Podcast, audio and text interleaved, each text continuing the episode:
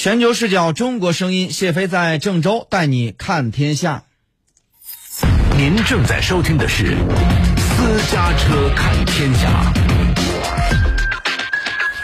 当地时间六月二号，美国政府宣布将对来自六个国家总价值约二十一亿。美元的商品收取百分之二十五的报复性的关税，作为对这些国家向脸书、谷歌和亚马逊等公司收取数字服务税的回应，将被收取高额关税的国家包括澳大利亚、英国、印度、意大利、西班牙和土耳其。随后，美国政府立即表示，这一关税政策将延后一百八十天进行落实。美国贸易代表戴奇表示呢，此举将为美国保留加征关税的选项，同时留出更多时间与各国进行谈判协商。去年六月，特朗普政府发起了对以上六国向全球互联网巨头收取数字服务税的调查，并给出了一年时间的期限实施报复性关税。走进今天的新闻超链接，我们一起来了解一下相关情况。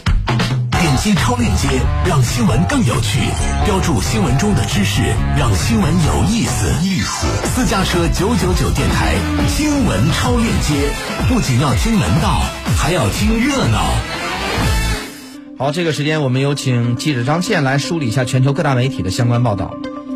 好的，谢飞。美国贸易代表办公室 USTR 当地时间二号二号的时候宣布，将向六个国家总价值超过二十亿美元的商品征收百分之二十五的关税。那么，作为这些国家向美国互联网公司征收数字服务税的反制措施，美国贸易代表办公室 USTR 呢随后也表示将延期执行征税。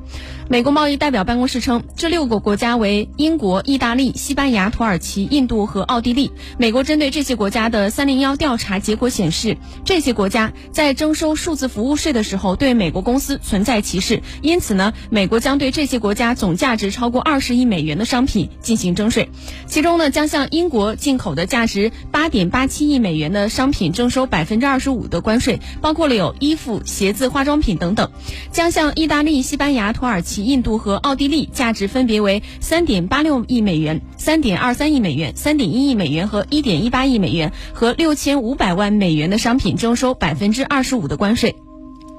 USTR 的官员表示呢，这些关税总额与二零一九年六国向美国公司征收的数字服务税的总额是相等的。USTR 在发布征税的声明之后，随即表示该政策将延期最多一百八十天执行。好，继续来刷新一下报道。美国贸易代表办公室的一名官员表示，最新决定呢，并非是升级行动，而是初始调查条款规定的最后期限到了。特朗普政府时期的美国贸易代表办公室曾经在去年六月对十个国家发起调查，并且呢，在今年一月份的时候确定，其中六个国家的税收政策歧视美国的数字公司，与国际税收原则不一致。越来越多的国家，尤其是欧洲国家，因为对有关全球税收改革制度制度的国际谈判进展。缓慢而感到失望，纷纷在近些年开始实施数字服务税，旨在让大型的科技公司在其客户所在的国家或地区缴纳更多的税款。比如说，美国的谷歌和 Facebook 等公司呢，也都受到这个税收的影响。拜登政府呢，正在寻求通过国际组织来解决这个问题。互联网协会的数据显示呢，美国每年的数字出口额大约为五千一百七十亿美元。占到美国服务出口总额的一半以上。目前呢，二十国集团 G20 和经合组织 OECD 正在牵头全球谈判，就大型的科技公司的税收问题寻求更广泛的解决方案。七国集团成员国的财政领导人将会在周五、周六的时候在伦敦召开会议，就税收协议进行谈判，其中包括了对大型科技公司征收以及美国提出的最低全球企业税。美国贸易代表办公室的官员表示，二十国集团和经合组织牵头的数字税谈谈判进展迅速，我们有望在未来的六个月之内看到解决方案。外界呢也普遍认为，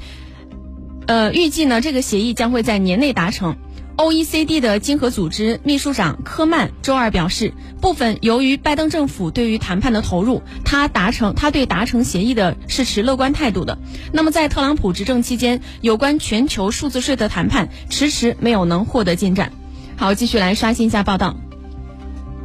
去年六月份的时候呢，特朗普政府发起了对以上六国向全球互联网巨头收取这个数字服务税的调查，并且给出了一年时间的期。期限来实施报复性的关税。不过呢，根据美国《华尔街日报》的网站说，美国很多企业认为，美国政府此前对于进口商品加征关税，提高了美国的通胀水平，呼吁拜登政府取消这些关税。我们回顾一下事件的起因。去年八月份的时候，美国的一名高级官员表示，加拿大对于美国出口到加拿大的产品，完全对等的征收总额为三十六亿加元的关税。以此来回应特朗普八月份提出的对加拿大的铝进口实施的惩惩罚性的这样一个措施。那么在这项措施当中呢，美国将于八月十六号对一些加拿大的铝产品重新征收百分之十的关税，以保护美国工业不受到进口激增的影响。那么据报道，加拿大征收关税的商品清单当中可能包括有铝条、盘子、冰箱、自行车、洗衣机和高尔夫球杆。而很巧的是呀，特朗普当时是非常热衷于高尔夫球，所以说这个产品的出现也是十分令人瞩目。当时在加拿大还没有宣布征收关税之前呢，很多人会理所当然的认为两国之间的友好程度不至于让加拿大大动干戈到如此的程度。但是呢，确实在那次呢，加方也是确实硬气了一回。加拿大副总理。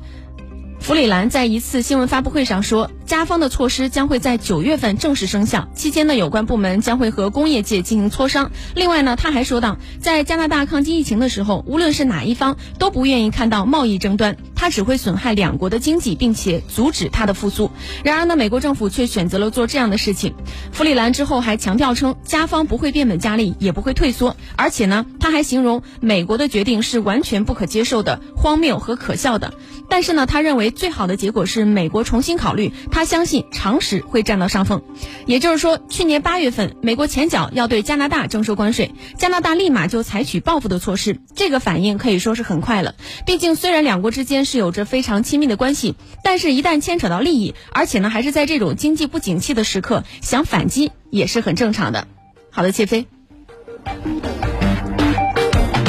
击超链接，让新闻更有趣；标注新闻中的知识，让新闻有意思。意思。私家车九九九电台新闻。